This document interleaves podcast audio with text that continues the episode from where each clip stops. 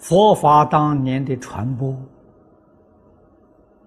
是向四面八方去传道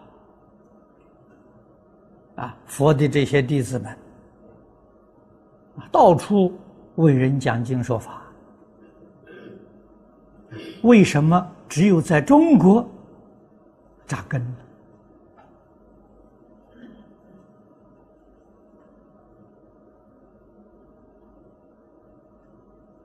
啊？开花结果，发扬光大，其他的地区都没有了啊！特别是在欧洲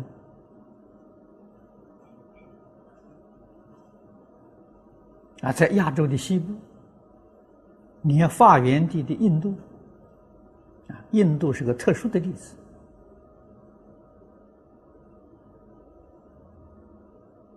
我们很清楚啊。佛教没有传到中国来，儒家教学就已经了，特别重视孝道。换一句话说，孔孟所教的，这书上说的好啊，“孝悌而已矣”所以佛法到中国来。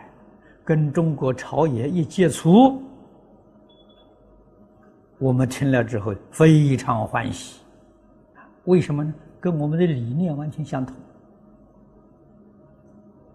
而且做的方法呢，比我们还要精细。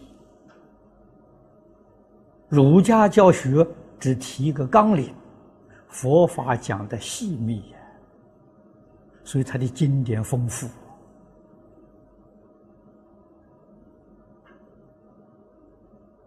啊，中国人特别欢迎他，特别重视他。啊，这是佛法真正传到中国来了。如果这个地、这个社会、这个地区没有这孝道的理念，佛法在这个地方扎不了根的，是这么个道理。